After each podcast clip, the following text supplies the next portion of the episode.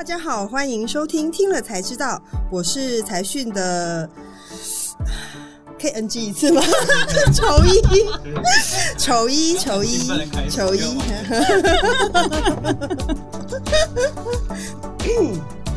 好，大家好，欢迎收听听了才知道，我是主持人财讯双周刊的总编辑陈彦纯 Erica。今天是我们的 Podcast 的第二集的节目。今天我们要来聊聊大家都非常关心的议题，就是有关于再生医疗。那我们今天的来宾呢，是财讯的投资兼颜值担当刘宣彤莉莉姐。大家好，我是财讯的总主笔刘宣彤。呃，在这里大家就叫我莉莉姐好了。嗯。对，大家今天想要聊的问题就是有关于再生医疗哈。不过你知道最近医疗的最新的话题就是川普，是丽丽姐一定要跟你要跟你请教一下，就是说，因为你知道大家都知道说丽丽姐是长期关注生技医疗产业的。那最近最热的议题就是有关于 COVID-19 的问题。嗯、那最近最热就是川普总统是美国总统，居然三天内火速出院。对对，这是医疗过于神速进步吗？可以帮我们解惑一下吗？这件事情到现在一直都是个谜，我只能告诉大家说，呃，川普他是美国总统，对，所以呢，呃，听说他用的药是强效类固醇，还有那个大家说的神药瑞德西韦，还有一家叫再生元制药公司的多种的抗体的组合鸡六鸡尾酒疗法。是，那有人说那个鸡尾酒疗法如果是真的要拿出来，到现在还他还现在还是实验中的嘛？有人说那个大概就一个就可能上千万了，但是也只有他打的一颗上千万吗？进去，但是我并不知道真来假，因为它并没有上市。可是他用的都是非常强效的。那到底说这个实际上，当然后面有很多阴谋论啊，或者有人说他们其实搞不好美国都已经把这个药发研发出来了，只是不用。那可能是用在这个跟这个选举有关，这个我就不清楚了。不过他就是用了非常呃新的药。嗯，对，我觉得这个事情让我们想到说，真的现在的医疗科技进步的非常快速。对，你看三天就可以活跳跳的跑出来哈，大家感觉好像。没有没有没有生病一样，嗯，对，那这个也是回到我们这期今天要讲的主题，有关于呃再生医疗的部分。是，其实这期的财讯写了一个，嗯、我觉得大家都应该要非常关心，而且也某种程度也相当严肃了哈的议题，就是。有关于再生医疗的议题。那呃，再生医疗这个话题，可能很多人都不是那么理解。那我们先请丽丽姐帮我们解释一下，到底什么是再生医疗？呃，我觉得我应该这样讲，再生医疗它的应用领域非常非常的广。嗯，那应该是说人类呃医药发展到现在已经有些极限，那大家就开始朝这个细胞，应该是这样讲哦。其实再生医学就是利用我们细胞再生的能力，然后去修补我们的。组受损的组织或者我们的器官，对，然后像比如说，或者是把你的一些免疫系统再催化出来，像对抗癌症那些，哦、你要更多免疫系统才能去打击那些慢性病或者是癌症等等。大概的意思是这样子的。哦，嗯、那所以意思是说，过去我们在吃药的时候是治疗病症，是后病呃病症，好，但但现在透过呃细胞的方法，它可以针对源头来处理问题吗？呃，我们的理想是这样子的，就是说你现在你是因为，比如说你有病，你就医病，对。可是呢，呃，再生医疗有一些，它也可以到了预防或者是说修补的功能。我们现在看到只是说，比如说你这个器官老化，那医生就尽量让你延缓老化，让它停在这里。但是细胞，呃，再生医疗它有一种意义，就是说它希望能够利用细胞去。修补这个东西，让它恢复更好的程度。哦，有些东西是不可逆，但是他们在认为说细胞疗法有这个潜力，但是还在证明中。刚刚你也讲了一个重点，很多东西原本是不可逆的，但是有可能透过细胞疗法，所以会回春。事实上，我想跟大家分享一个我自己在跑路线上的一个真实的事情啊，但可能大家都不太台面化，就是非常多的老板包机到乌克兰去打胎盘素，对，然后他们都说可以回春。我认识非常多中部的大老板，甚至很多台面上上市贵公司的老板，都专程到乌克兰去，因为乌克兰的这个护照，就是等于申请的这个证照不容易申请，所以他们等于是有点观光医疗的行程，没错，去那里就一个疗程。嗯、然后有个老板他形容最最贴切，他说：“我的黑头发，啊，对，我的白头发都长出黑毛来了。”对，所以意思就是他真的回春，而且他身上很多疾病是因为这样慢性病，因为这样舒缓，嗯、是这个逻辑吗？呃，你这样讲，它也是其中一个功效啦。Uh huh. 那就像我们人类，你从受精卵开始，它就是用细胞分化，所以它就是希望能够回到最原始，用你身体最原始的东西来修补、去催化你的一些更好的一些细胞出来，大概是这个意思。你刚刚这样讲也是，它只是一个用途。对，那你记不记得以前我们曾经有那个好多年前有什么桃莉羊、复制羊？其实那些都是，只是说现在还卡在很多伦理。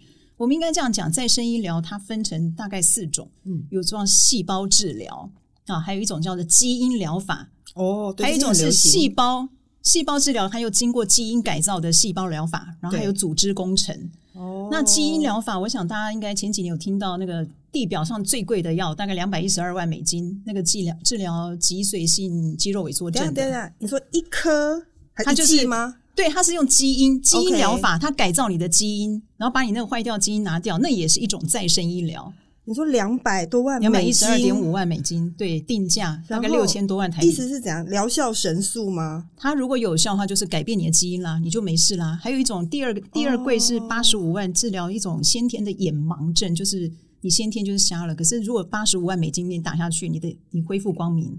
好可怕哦！还是还是有机会，它就是基因改造，可是基因改造就会牵涉到很多伦理的问题。是是是，所以这个产业为什么走到现在还是有一些，嗯、常常到每个国家都是有点卡卡的，的就是因为这是伦理，很多牵涉到伦理。所以如果我的先天基因有些缺陷的话，我也可以通过这种方式来改造。哎，对啊，前两年记不记得那个中国有一个有一对双胞胎出生的，对不对？是是是，贺建奎那个那个案子就是这样子，他一开始就把你的基因改掉，让你这个孩子不会得艾滋病。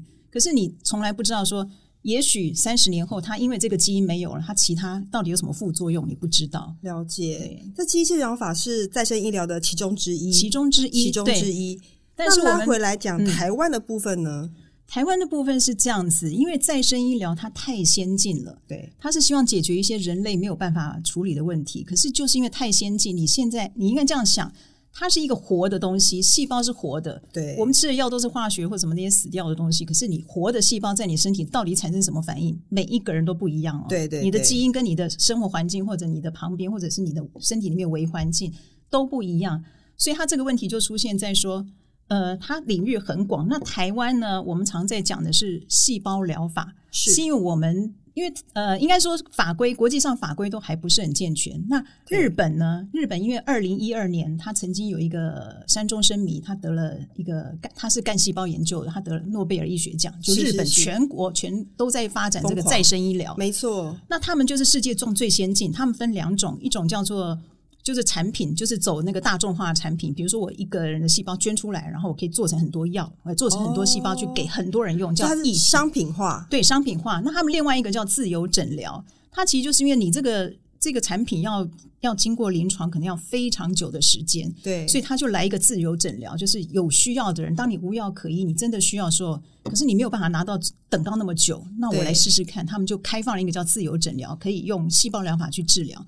那台湾后来就是学日本这个方法，所以我们才会跑出一个叫做特管办法。是，然后又你们会听到一个什么再生医疗制剂管理条例，还在卡在立法院。那个再生医疗制剂管理条例就是所谓的把它产品化。哦，但是他为了在这个之前让大家能够不要跑到呃墨西呃不要跑到乌克兰，也不要跑到日本，他也开了一个门，有点像日本的自由诊疗，就是系呃特管办法，让台湾有一些。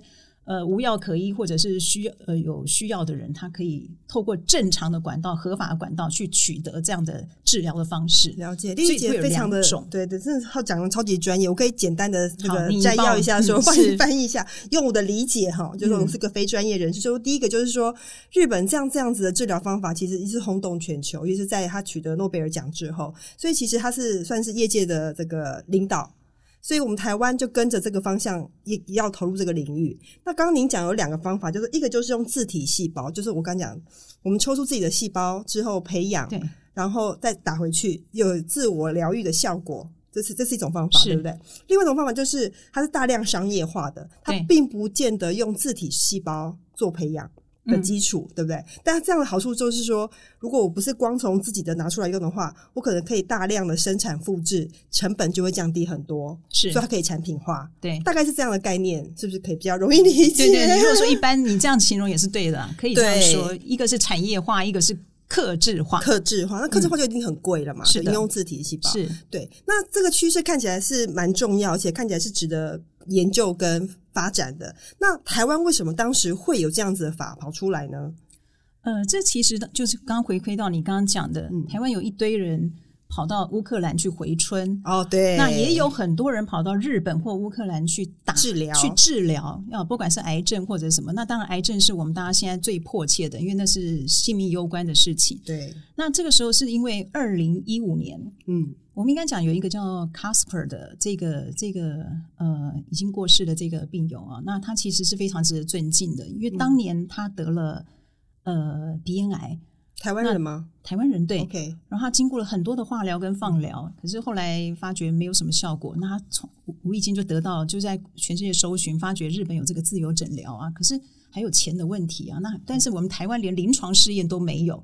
那你你想要去做个临床试验，你也没有办法。那他最后就自己写信，自己想办法。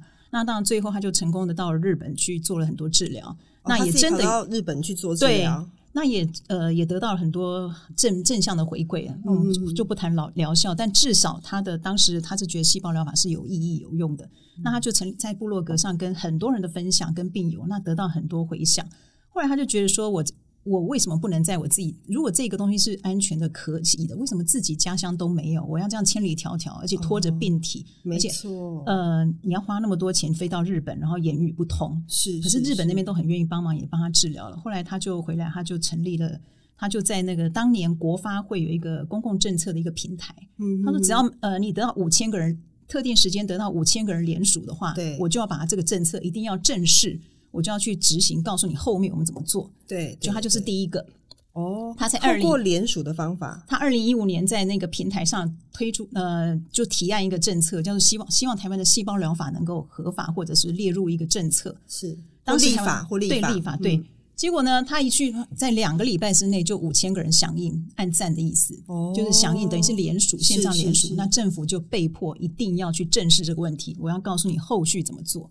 那就是因为这样，然后他们也非常的积极，就是不断的 push 他跟他的老婆啊，那就 push 这个。后来就在二零一八年，两年前的九月六号，终于我们的特管办法就出来了。嗯，这就是我刚刚跟你讲的说，但是呃，他希望开一个窗，让台湾的人有办法在国内做一些安全的治疗，然后做一些细胞治疗。可是他这只是细胞治疗，他没有开放那种非常非常先进。你真正要做很先进的，可能要到我们另外一个讲的再生医疗制剂管理条例，现在还卡在立法院，才会有卡三年哦。嗯、但这个故事蛮有趣，应该也蛮感人啊，比较有趣，蛮感人。就是说他自己从自己的需求，从、嗯、去日本的经验，对，然后回来推动台湾这样子的立法。我记得两年前财讯第一次做这个特管法通过的时候，其实我们对我们来说是，对整个业界来说是非常振奋人心的。大家觉得说，哎，台湾的医疗。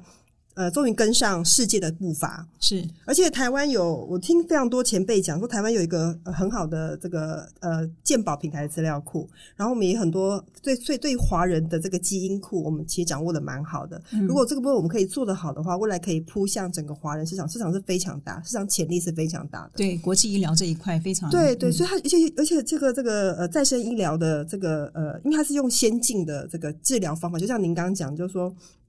它不是用过去像吃吃药的方法，而是用自体细胞的疗法来处理这件事情。这个方向是完全不同，它被视为一种医疗上可能的重大突破。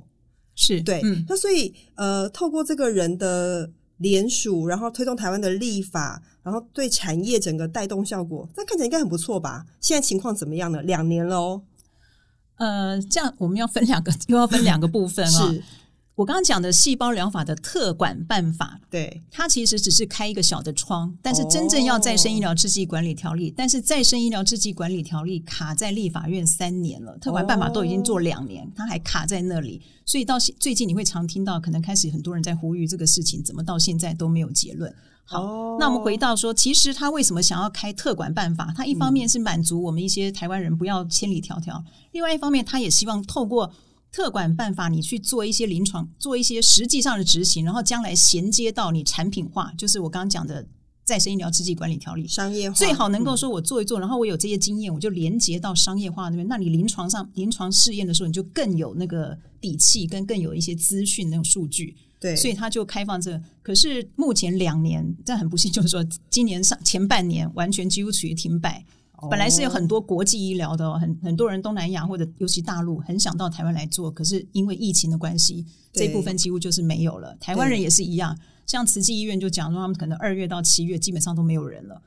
大家不进医院嘛？谁会去？而且这个是要花很多钱的。对，您刚刚讲到一个重点，我也蛮想请教，因为我最近蛮听说，其实很多的病友都非常关心，尤其是非常多癌症病友，是他们在呃面临治疗的时候，都会想说，我还有什么更好的方法来来来来痊愈嘛？哈，或者治愈，甚至是延长生命。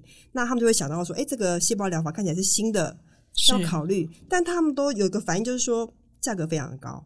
对，非常高。那这件事情到底是为什么会这么高？那有没有办法解决呢？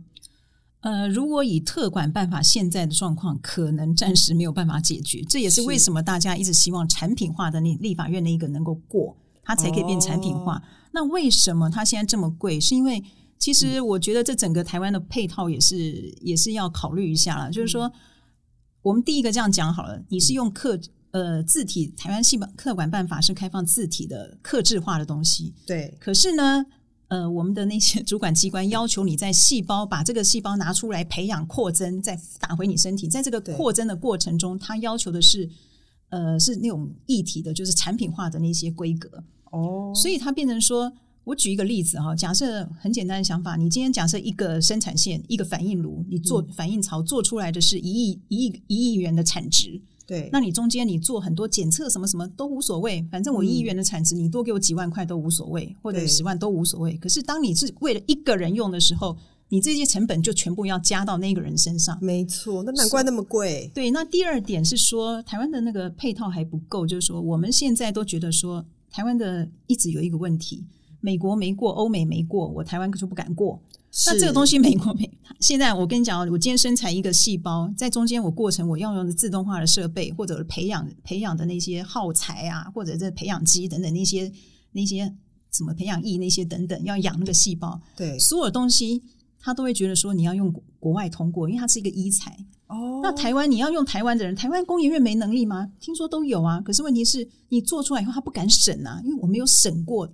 细胞这种再生医疗东西没有经验，对，没有经验，那就是说，哎，拜托你去海外 FDA 拿个医材，你回来以后我就给你，我再审一下就过了，就是买个保险了。可是我问你，最好是你对国外用过的，这个都还没成为产业，你有多少公司有这样的能力去呢？而且绕一圈回来要多少钱跟多少时间，也不是每一家公司都做得到。不要把那些小公司想的 那么有钱哦，所以这就变成说到最后，呃，我们的这些台面上的公司，它要制造这个合法的呢，它就变成说我都要买国外的，我要买国外的，就变成整个生产线变得好贵，所以这些方式让它造成它的价格根本降不下来。但这个逻辑很奇怪，就是它明明就是一个先进的医疗技术，但其实台湾厂商也积极的在开发，但我们却回过头来说，希望国外先认证，我们再做，这样我们不是落后给别人了吗？这所以这个为什么大家最近有时候在吵这些事情，就是讲说政府的配套措施不够，不是说只有再生医疗制剂那个立法院那个法，还有你中间的一些小过程，包括食药署等等，其实还有 CDE 我们的一些哦，就是。你还是有太多的配套，你必须要更完整。嗯，那这样才有办法让整个呃，从细胞治疗特管办法衔接到再生医疗制剂管理条例，衔接的很好，而且你的整个环境能够把产业拉起来。嗯、你产业拉起来，有产业做 backup，你的医疗才会技术，不然你才会往上升，不然你永远都受制于国外。对，丽丽姐不敢讲，我我来讲了。我是觉得说，政府很多时候不敢做决策，是因为专业能力不足。有可能是过于先进的科技或呃法规，他们如果欠缺这样的知识，嗯、基本上他也不敢下判断。我们常常碰到，包括科技业、包括医疗业，其实任何法规都是这样子。现在其实这次疫情，包括呃这个测试的试剂也碰到一样的问题嘛，嗯、就是说政府不敢提前开放。对对，就韩国人就先抢了，对，大家把市场都抢走了。嗯、对，那它关键来自于哪里？就是说到底相关的政府官员或者审核的人，他有没有足够的知识跟 know how？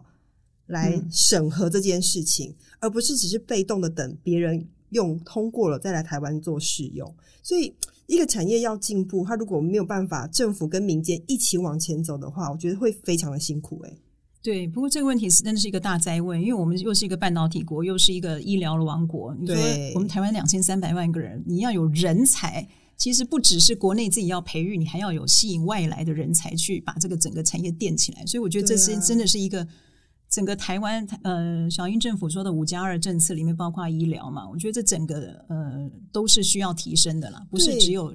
不是只有一方面产业或医界政策要对产业产业都非常积极在招揽人才，但政府的人才有没有跟得上时代？我觉得这个是一个非常关键的事情。如果政府的人才没有办法跟上新科技、新趋势、新技术的话，他到底怎么来审啊？搞不好产业都比他们还厉害欸。对，我觉得其实大家都有心，我也相信公务员都是很不错的，只是说那个流人好好哦，对我人很好，对，一直都是很好。这个问题就出现在，但是公务员的诱因，他到底有呃，听说常常就是你审一审，然后不小心又换人了，换人又来一个新的那个。哦、那还有就是，如果产业界起来，他也会挖人啊。有些那个审查员又被挖走了，所以我觉得这是整个台湾的这些人才跟人力啊，这个是要盘点跟有一些政策要配合的。对啊，所以配套很重要了，不是只有产业自己努力就好。就政府好不容易特管法在两年前开了一扇门，那如果我们现在不能继续往下走，尤其是在这么关键的时刻，大家对于医疗需求这么强大的时候，如果不能走，真的太可惜啦。对啊，你看，其实当初二零一八年那个 Casper 让这个成型了，到现在两年。对，如我们就在想说，如果再生医疗制剂管理条例它还卡在立法院，又给你卡个两三年，那假设特管办法又没有很大的疗效出来，或中间有一点点小失误，对，那我跟你讲，这个就台湾很很台湾很大一个问题是民粹治国，到时候一个小东西，嗯、这个东西又没了，那我问你，下一个人敢不敢接？就可惜了，很可惜。对，其实这是最重要的问题。事实上，我跟好多人在聊这个问题的时候，他们都说，事实上，呃，整个再生医疗或者细胞治疗，它只是众多的医疗方法之一。对，但重点是说，政府是不是提供完整的配套跟选择的选择的空间，让每个呃这个需要的人可以自己选择到适合自己的医疗方式。对，尤其是其实换另外角度想，因为台湾的医疗是真的是很先进。对，那再生医疗它有一个很特色，就是它是呃，我们就把它想成你把一个活的东西打进去，它会造成你身体很多的不同反应。所以这时候医生跟医院所有的配套，跟医生的呃眼界跟他的反应跟他的医术，他要用什么样的跟细胞疗法搭配？细胞疗法目前看起来还是一个辅助性的，它不是一个主要，它要跟很多搭配。那什么情况下你要搭配什么？这些都是经验的累积跟那个医术嘛。那台湾既然是医术很好的话，你如果说这个时候你不跟上，你产业不跟上这个再生医疗，那再生医疗正在起飞的时候，台湾又落后了。那我请问你，到最后呢，我们就像以前一样，你所有东西都受制于国外，那台湾就没有办法培养自己的人才跟自己的技术。我觉得这是非常可惜。在一个产业起飞的时候，你最好能够跟上，尤其我们已经比人家还厉害，就已经跟在日本后面开了一个。特管法连美国都还没有这种东西。对，台湾是继日本以外第一个双轨制，我们叫做双轨制。Okay, 对，了解。所以这个好机会不应该。不应该这样错过了。对，哦、我们可以，我我当然也不能说再生医疗一定是可以符合大家预期，就是这个疗法它还是一个很先进，但是你不在这个地方卡一个位置的话，你永远不知道它会飞到什么程度，到时候你就永远在地上跟人家就在后面跟，那这是很可惜的一件事。对，这对病患来说就是要多一个选择了。哈，对，刚刚讲的议题有点太过严肃，我们稍微转换一下。是 对。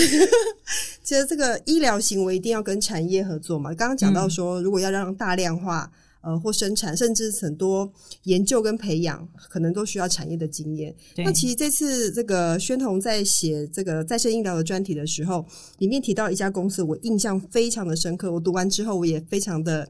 呃，有感觉就是有关于瑞宝这家公司。嗯、那瑞宝这家公司，我简单讲一下，就是这个它其实是人保集团的子公司嘛，应该可以这样说吗？嗯、呃，关系企业吗？对，投资三十趴，八月才开始。算是关系企业。对，那大家都想说，哎，科技业来做医疗，好，大家讲的都蛮多的，但它算是少数有做出成绩的。待会儿宣彤来跟我们分享，嗯嗯、而且这个总经理的背景跟这个他自己的故事，都觉得超精彩。不然先从那个总经理的故事讲起好了。就是呃，我刚刚讲那个特管办法这个政策是 Casper，其实在同一段时间，瑞宝生医这个总经理呢，就是他创办人哦，他当时他在那段时间也带着他的妹妹四处奔走到日本到美国，他们几乎是其实他们走的路是差不多，只是他们一直因缘际会没有碰上，是在两个不同的家庭跟领域去做同样的事情。那他同样的，他非常疼爱他的妹妹，嗯哼。那他妹妹生病了三年半。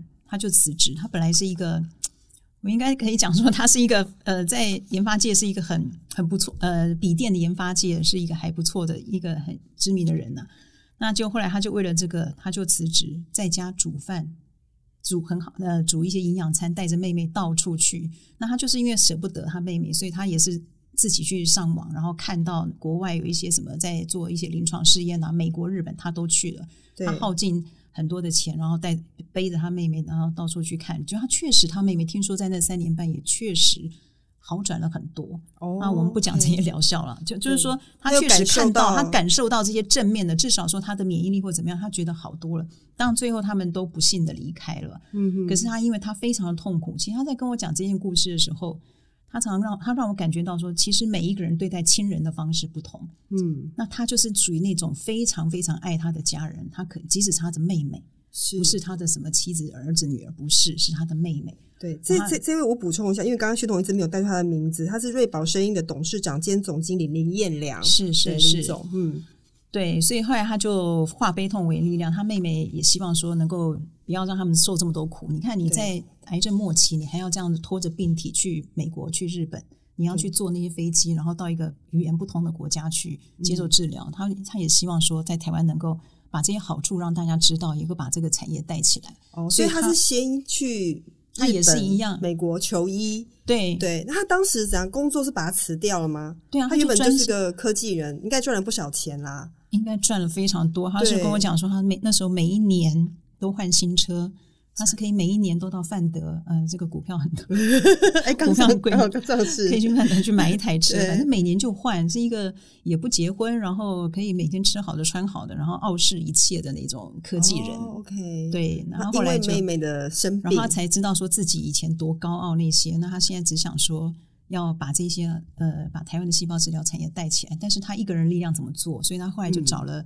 嗯他的老板就是人保的副董事长陈瑞陈瑞聪，是那陈瑞聪就二话不说就用他大股东个人的钱，然后就资助他，当然他自己也会拿钱出来，哦、他们就成立这个，然后从一个什么都不懂的科技人才，就完全跨入一个绝对他的前半生的领域，从没有碰过的一个声音的领域，然后开始做细胞治疗。那现在台湾嗯特管办法总共通过的这些五十个案件里面有十四家。大概有十四家搭配的细胞制备，细胞制备就是你把医院把那个病人的细胞拿出来以后，他要送到细胞制备公司把它扩增，把它扩增到，比如说你拿出一点点，然后反正就扩增到几亿的单位什么，然后再打回病人。那这个扩增的过程就是这些细胞制备公司，它一定要符合一个符合这个国家的规范，它才能够做这个。那目前只有十四家，十四家里面只有有一家就是这一家瑞宝生意，它是完全的。科技人，他不是生意背景的人去创造的公司。等一下，等一下，丽丽丽姐刚刚讲一下，嗯、我再再确认一下。你刚刚说，呃，从使人体里面抽出细胞，然后再把它扩增，意思是说，我们这样举举举例啊，我现在只讲的是癌症啊，嗯、免疫细胞。那因为你的免疫细胞通常你癌症就是一个平衡嘛，其实人体就是一个平衡。那你你通常一个，比如说你癌症快要成型，它可能就会被它会免疫细胞会去把它就是把它歼灭掉。对，可是当你那不平衡的时候，那个它就壮大了嘛。哦、那现在就是意思说，这个有一点概念，就是说，其实它就是把现在的细胞疗法最简单的一种哦，它不做任何基因改造，它也不写什么东西进去，嗯、它就是把你的表示说你的你这个免疫细胞。军力不够强盛，是你只有一把枪，他可能把你拿到实验室，把你扩增成你有一亿支枪哦，哦，我再打回去，打回去，他是这样子的。这个大概目前我们开放是这概念，但是我刚刚培养战友就对了，对，但是我刚刚讲的一些那个是基因疗法那些，它不是有基因改造细胞疗法，像我们常听到什么 CAR-T 那种。新的血癌的那种治治疗，那个东西就是他把它拿出来，他也做一些基因的那种改造，然后再打回去，它就更强大。它可能是装甲车。哦，是哦。那我们现在 不同程度的战法就对了。那台湾的特管法开放六项细胞，那个只是比较说实在，它是很安全，但是它不是最先进的。哦，所以它当然疗效上有，所以需要辅助治疗。对，所以所以这个细胞制备公司就是帮你把强化你的细胞能力的公司就对了，或者培养细胞就是把你基本上就是培养了，把它变成一个军队再打回去就对了。哦，那瑞宝就做这件事情。对啊，他也是这其中一家做这样的事情哦，就是合法和特管办法。我们应该说很多台湾有几十家在做，只是说现在能够符合特管办法的大概有十四家通过。我不是说其他人不会通过，他可能还没送件或者还没审。就财讯的立场来说，我想投资人都会很关心，说到底一个呃新的医疗技术出来之后，对于产业的帮助是什么啦？那像瑞宝就是扮演产业端这样的角色吗？产业端。那现在有很多的公司都是在做这件事情吗？我举一个例子，其实大家最近呃，今年大概有听到一个像三顾的话，它是跟日立哦，日立做呃要做亚洲最大的，你是说是做冷气机那个日立吗？呃，不是日立化成，哎、欸，就是那个集团呢、啊，是是是，是同一个集团，只差是 Hitachi 呃 Chemical。对，没错，其实日立集团是在日本是非常大的综合型的集团啦。对对，他要你看，你想想看啊、哦，他要在台湾做一个亚洲最大的细胞治疗制造制造公司、制造厂，是那他为什么会选台湾？看中的无非就是台湾的医疗环境嘛，技术，你将来技术跟那个医疗环境，所以这个台湾是。真的是有机会，不然国际大厂为什么？它是世界第二大的细胞治疗，呃，这个再生医疗的制造工厂。它日立日立是第二第二大，全世界第二大，它的产量。那他现在要台在台湾建他第七个基地，也是亚洲最大。他是瞄准亚洲，所以你知道台湾一定是有这些大公司不是笨蛋啊，他为什么要在亚洲台湾建立？对，其实台湾有他先天的那个。那像这些三顾也是其中一个啊。那像我们刚刚讲的瑞宝是科技人啊，那还有像什么讯联啊，或者是新贵的长盛啊，长盛就是跟中附中国医学大学的中附医。呃，密切关系的这个对，还有什么常春藤啊等等啊，都都有做啊，蛮多的。嗯，是哦，所以这个产业链看起来是算是完整的吗？在台湾不完整，不完整。OK，因为刚刚我说的只是说，他会他有这个能力、技术，可以把这个细胞扩增。你在台湾就不用送到国外去扩增，你在台湾就可以扩增。哦、可是刚刚我又讲到啊，他在那个中间的自动化设备也要买日本的、啊，买德国、买美国的、啊。然后你的那些培养液啊，哦、你要去把那个细胞养养养多啊，嗯、那你那个培养皿啊，嗯、你的所有的套材，它也是到国外来，所以台湾没有啊。那没有的话，也是就回到我刚刚一开始讲，是是。台湾没有审核的话就不过，就不过就不能用，哦、那你就全部又是靠外国人，所以。这个产业说实在，它还是不完整。我们目前只有医院端跟细胞制备还勉强称得上规模。嗯哼，你还不包括冷链，就是你要低温配送的配送对，对或者保险。最近才听说，好像南山人寿有一个保险，我也呃，我那个内容我还不清楚，就是针对细胞治疗，哦、动辄百万以上。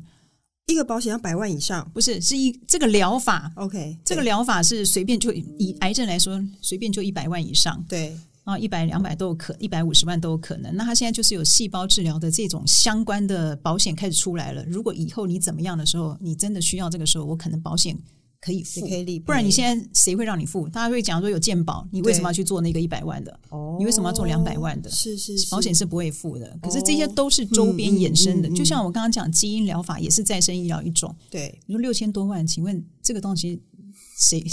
谁做得起呀？对，谁做得起啊？能够平化一点吗？这些东西都是整个产业，都是将来都会有很多配套。这当然，这也许是十年、二十年后的事情，我也不晓得啦。可是它是一个趋势。对，那你如果说一开始没有跟上，你后面就很难很难跟。对，嗯。那我想问丽丽姐，就是比较专业哈，就是说这次看起来产业的公司里面，就是所谓做这个细胞制剂吗？细细胞扩增和公司制备制备啊，细胞制备是细胞制备小公司，看起来比较多是呃生技公司、医疗公司。但像瑞宝是科技公司，嗯，科技公司跨出来。虽然您刚刚讲说，哎，这个故事很感人啦，但是毕竟是隔行如隔山，他为什么可以做得到呢？那这样子三顾不是觉得，哎，这个外门外汉也可以做得到这件事情吗？我觉得其实台湾的科技产业，你会发现这几年台湾科技产业一直想往医疗。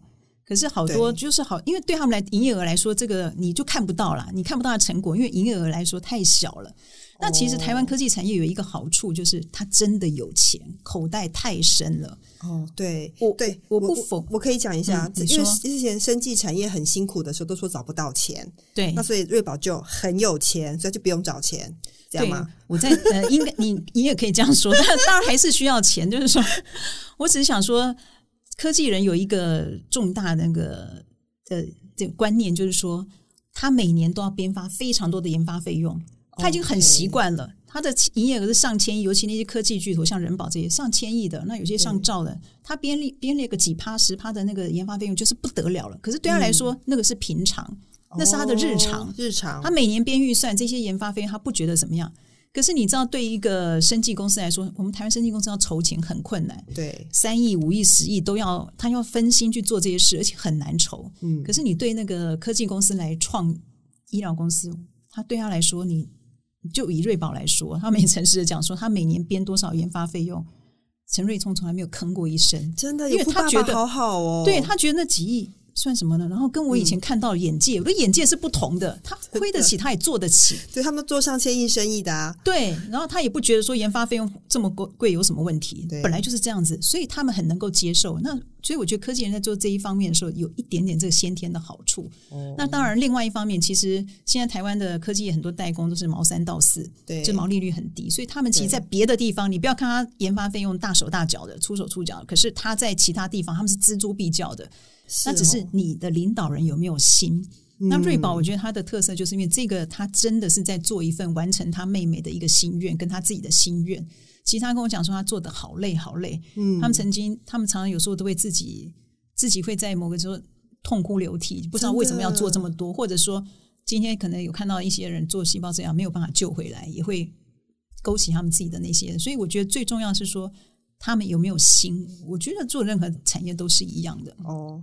呃，刚丽丽姐讲到这个这个瑞宝的故事，我就想到了台湾另外一家科技厂商，它也是投入医疗非常的巨大，对，他花很多的时间，就是广达林百里。那上次我们在采访他的时候，他在一个演讲上面自己讲，他就说，呃，科技跟医疗中间的 gap 其实是非常大的，它是需要两边双方的磨合。他说，现在看起来呢，呃，广达投入在医疗领域的时间非常多，资源也非常多，但如果要想具体成就呢，他觉得还需要。再花点时间，再来耕耘跟磨合。嗯、那所以这个问题回来问这个瑞宝说：这个从科技到医疗之间，因为医疗是一个非常专业的技术哈，大家跟科技化大量生产，嗯，要求标准化，甚至 cost down 的逻辑是不太一样。那他怎么克服这个问题啊？第一个，他是老板。OK，好，那 哎，老板不一样，老板不对啊，老板今天你要跟下面人说你要跟我怎么样沟通，对，那以我们这些人是说科技人去求那些生医界的人士，其实就之前有一个老板跟我讲过，他说你要想想看，哦，医疗界每一个医生他在决断这个人的病人的疗程的时候，他就是一个 CEO，他要管理，哎，你该什么时候该做什么事，或者这个护士你该什么时候出来该搭什么，他就是一个 CEO，对，所以每一个人都是 CEO 的个性，你要跟 CEO 去。去串联，其实都是，所以一个公司不能有两个 CEO 的概念了。啊、对，可是一个医院每个医生都叫做 CEO，对，你要去跟他，哦、本来就是有个 gap。对，那科技人跟生医界的他当然脑袋本来就是做逻辑不一样嘛。我们讲一个最实际的。嗯阳明医学院跟交大光要合并，是不是这两个文化就是不同嘛？啊、一个就是比较是偏科技，一个是偏那个生意的脑袋。那本来就像林百里说过一个名言，就是他们讲文言文，我讲白话文，怎么，怎么就是明明都是一样的事情，怎么斗不起来？都是想方块字，怎么看不懂？对，那我觉得这这个瑞宝他是让他让我感觉到说，第一个，那当然他是老板，他有些东西他要改，他要说，那你下面只好去，你要想办法跟老板沟通。嗯嗯、那。呃，等一下，我要讲什么？对不起，OK 的，没问题。然后他有讲到一个重点，就是说，其实当呃，他觉得生医界人士真的都很聪明，他自己是绝对跟不上的，因为他不是这个本科系。但是生医界人因为太聪明、太自负，有时候他会陷入一个框架。哦，对，那尤尤其是你做实验或研究，你会觉得我这个东西太好了，我就一直做下去，做下去，结果你忘了抬头看别人，科技进步太快了，科学进步太快了，你没有看到外面的环境变什么样子，那这时候你就陷入你的框架，你觉得这样是对的，可是旁边人在看，奇怪，外面世界已经变了，你怎么还是用这个方法？嗯、那他说他当初当时第一次的时候，他刚开始做那个实验室，他们还没有刚呃，就是他请了三个博士，那三个博士就每天做实验，在做一些呃细胞过程流程。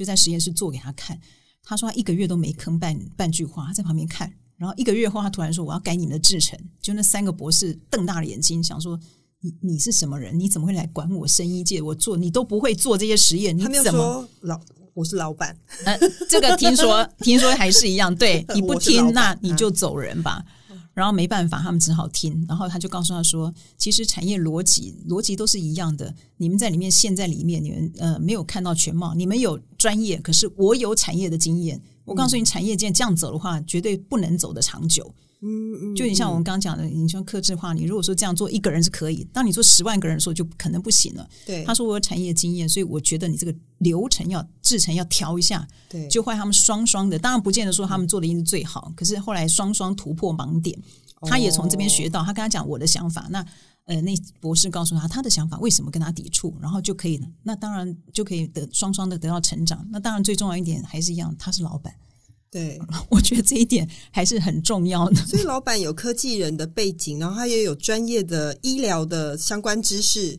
那我觉得这件事情会是不是让瑞宝？他还有一个点是说，他有一个技术部。我觉得这一点是，如果说生意公司钱够的话，这一点我倒是蛮觉得可呃可以考虑一下。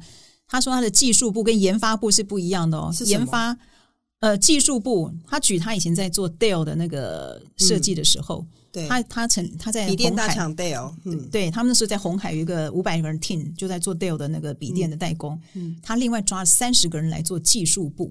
这技术部呢，他说那个时候研发部人每天都忙得要死，讲那技术部在干什么？不是生产，研发部生产出来是要生产的嘛？对，技术部呢每天在那边看看，哎，我这个机壳怎么样？我这个散热怎么样？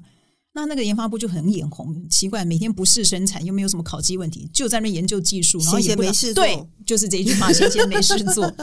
可是后来呢，Dale 听说 Dale 要求了一个东西，他们做不出来。这时候技术部一看，哦，这边加个什么什么皱褶什么什么的。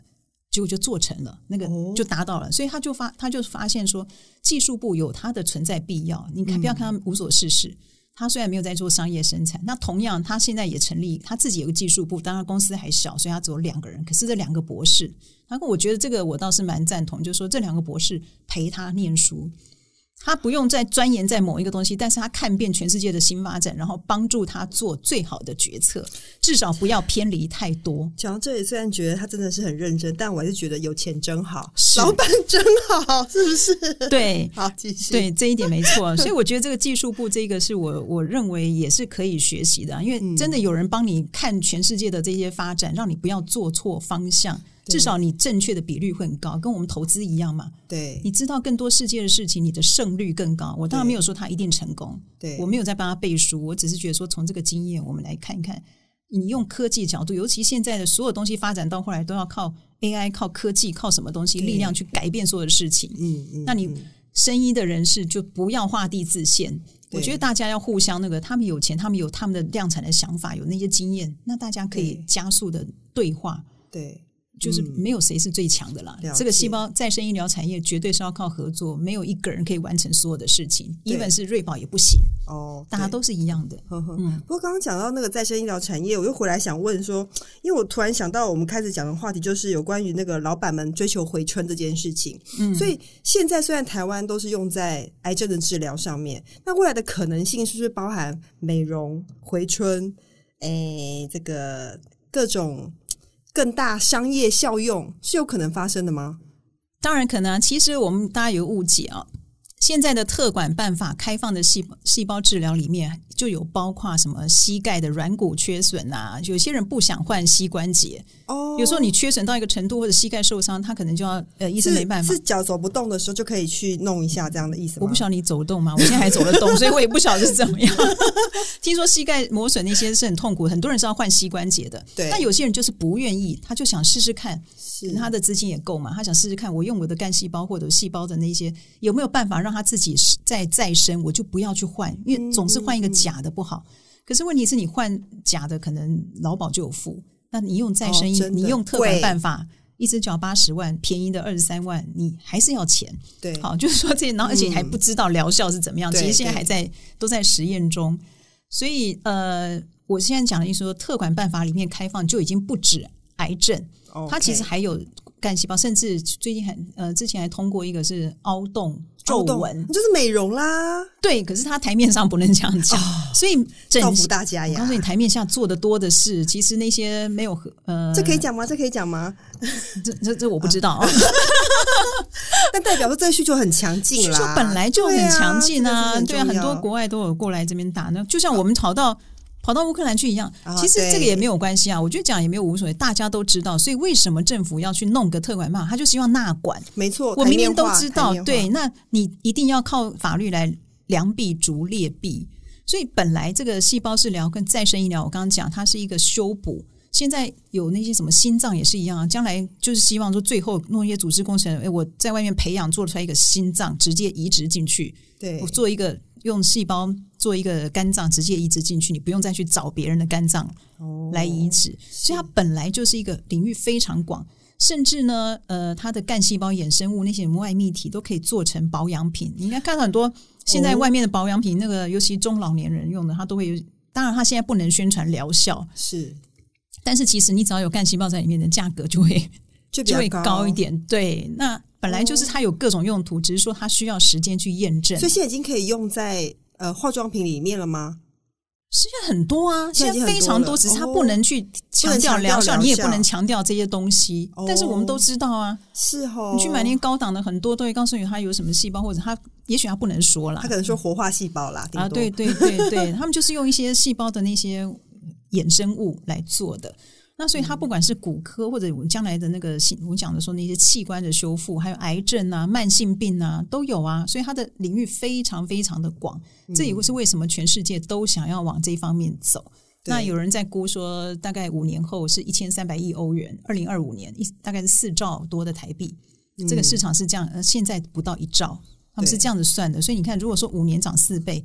就是它的产值变四倍，你就可以想象说，这中间会有多少多少的东西会一直跑出来。对，多少产业受惠，可能产生非常多的上税贵公司，大家可以投资啦，是不是这样子？嗯，将来我觉得这是一块，只是说它真的需要科学验证，嗯、这样这个东西就不是我能够在这里说的了。了解，但总之我们是蛮乐于看到一个产业的发展，尤其在新技术跟医疗的进步的推升下，让病患有更多的选择了哈。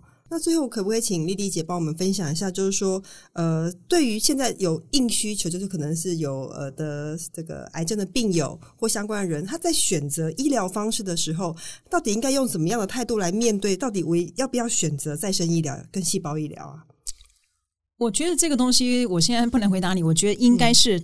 嗯第一件事情，我认为大家可以去呃卫福部的，它有一个细胞治疗的那个专区，它网页有一个网页，你可以找那个卫福部相关的哦。对，它的网页其实非常清楚，它会告诉你什么叫细胞疗法，细胞疗法先天的限制，或者它这个东西到底怎么做出来的。嗯，那它会有一些基本知识，然后包括台，它每一个器官都有，你肝脏点进去，它就告诉你肝脏现在我特管法哪几家医院。在做哪几个医生，然后多少钱，他都有。我觉得大家可以去看，这、哦、讯息很透明。讯息对，然后还有检举专线。你如果发觉有不法分子在台面下乱做，你也可以去检举。它是一个透明的，那你可以先去那里找知识。嗯、那你当然到最后你会发现说，哎，有哪些医院可能价格会，当然你自己的资金也要考虑一下。嗯、那你就会看到说，有些医院可能刚好离我近，或者我信任这个医生啊，我就去挂他的门诊。我可以去问，因为现在很多大医院它都是医学中心。他都有细胞治疗中心，你就去问，打电话问，然后医生会评估，会告诉你，他们都有专案各管师，到底适不适合，或者说你的风险跟机会在哪里？我觉得就是你就是自己要先建立一些知识，然后你去找医院跟医生去谈，因为这个最后还是要医院跟医师来决定，不是说我在这里说了就算，但是。这两件事情你都可以去做，你就是多问，这个都绝对不会有错。至少有一些管道可以搜寻到相关的知识。是是是，至少卫福部那边的基本的那个知识一定有。嗯、那你要看更难的，你当然可以国际看啊，多的是这样的讯息。对，然后再跟你的医生讨论。没错，基本上就是提供一个多元的治疗管道给大家参考啦。就是大家需求很不太一样，大家各自取自己所需要的部分。但重点就是要先做功课，因为不不是每种方法都适合每一个人的状况。今天非常谢谢丽丽姐。其实丽丽姐这一期在这个财讯的六百一十七期写了再生医疗的这个报道，其实内容非常详尽，从呃新技术到产业都陈述的非常完整。有兴趣的听众可以去购买来阅读一下。今天就是以上是今天的节目，对不起，我来再一次。以上是今天的节目，呃，希望大家喜欢。然后有些有意见的话，也可以给我们一些评价跟建议。对，那我们就。下次空中再会喽！对，希望大家都健健康康的啊！谢谢。